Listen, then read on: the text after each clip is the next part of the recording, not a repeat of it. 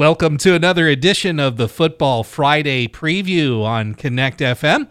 Rich Rhodes, the sports editor of the Jeffersonian Democrat, also a contributor to D9 and 10sports.com, has joined us again. Rich, it's so hard to believe week five of the high school football season.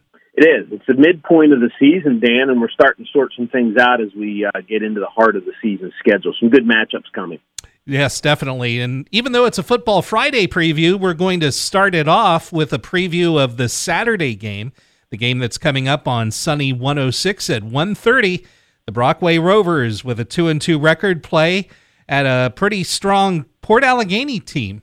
Yeah, Port Allegany and Brockway, both these teams are class A and you know, if you look at the standings right now, or, or at least a list of the teams, there's there's really no point standings this year, a committee approach, and there's nine teams at two and two or better.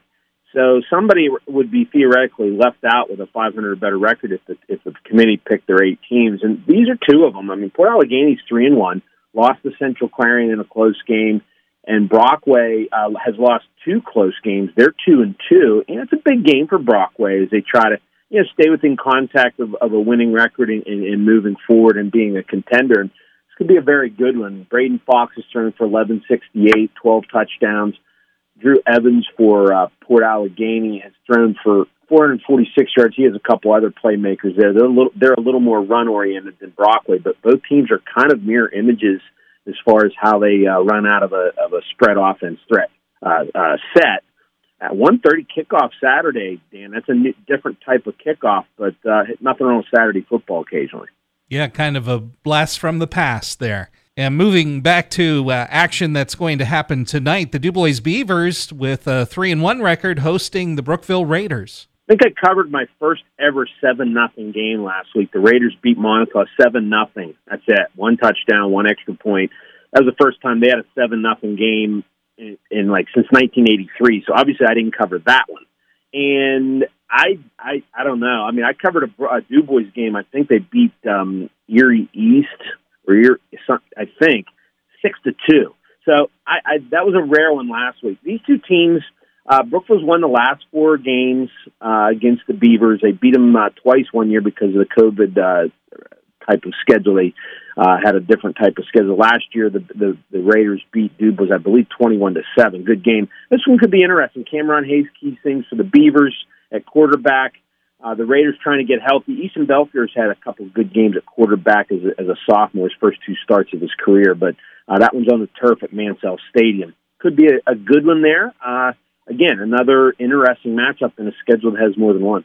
Punxsutawney Chuck started the year quickly with two wins, but now they've lost two straight, and they're going to try things at St. Mary's tonight. Yeah, and St. Mary's lost to at Karns City last week, so both teams coming off losses.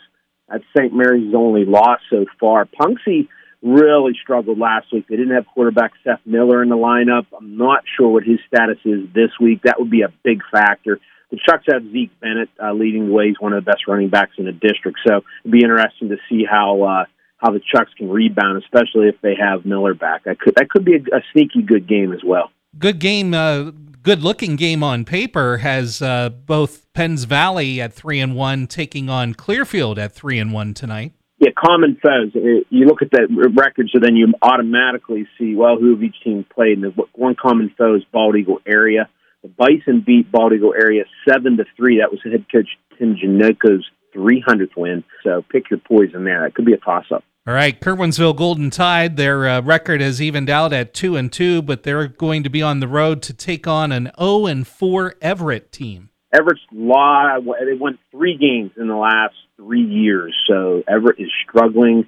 Dan McGarry's the playmaker, literally like the playmaker for Kerwins, almost literally. He has thrown for 886 yards, and he's rushed for 504. The only yards, according to the Max Preps readout on the Tide, that he has not had a hand in 30 rushing plays for 109 yards from three different guys. He literally almost does it all for them. Very good football player. They'll try to get uh, end of two game winning uh, losing streak down at Everett, which I don't think I've ever been there. We have Red Bank Valley, a perfect 4 0 mark going up against Ridgeway, still in search of their first win. Red Bank is on a roll. Uh, you know, they've lost one game basically since uh, losing the opener last year, and it was in the state final. So the Bulldogs are playing very well.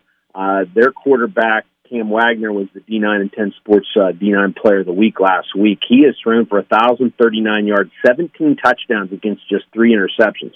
So he's keying things. He has a lot of speed guys around him. They go to Ridgeway. The Elk have never been 0 and 4 since uh, they started the co-op with Johnsonburg in 2013. So Ridgeway's looking for answers. The Bulldogs are looking to you know kind of stay at the top of the uh, of the of the heap there in Class A.